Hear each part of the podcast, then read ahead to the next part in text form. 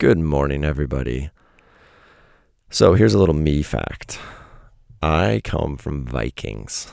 Um, both sides of my family actually descended down from Viking blood. Uh, half of them were in Scotland after that, and then half of them were in Ireland. And so I'm not much of a blend. It's literally Viking to Irish to Scottish, those two things on both sides.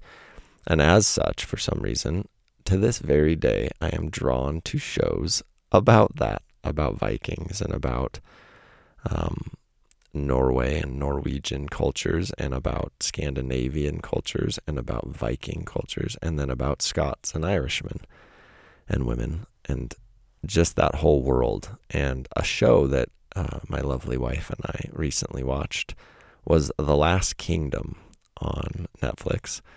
And it was an interesting show. Uh, it was pretty good. I would I would say if you haven't watched it yet, it's worth diving into that world.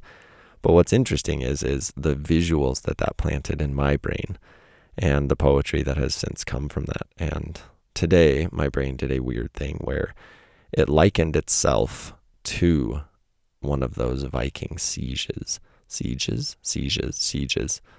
That's a weird word, but um, sometimes my brain feels like that. It feels like a war and so that's what today's is about. And so you can kind of picture my brain as this rogue Viking that sometimes gets away with itself and doesn't know how to control its emotions or its angers or its passions. And sometimes it just throws itself against a castle wall. Um, yeah, so that is what today's poem's about. So this is 3077 in the typewriter series, and I hope you enjoy it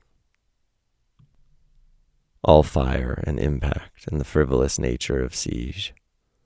My mind a battering ram against the locked gates the world constructs, shaking bridge over moat and stone. I wail at the oil and pour, dance a flame when fire meets it. I shout against solid oak and convince myself of cracking board, of eventual entry stand on the ramparts and watch the war against myself.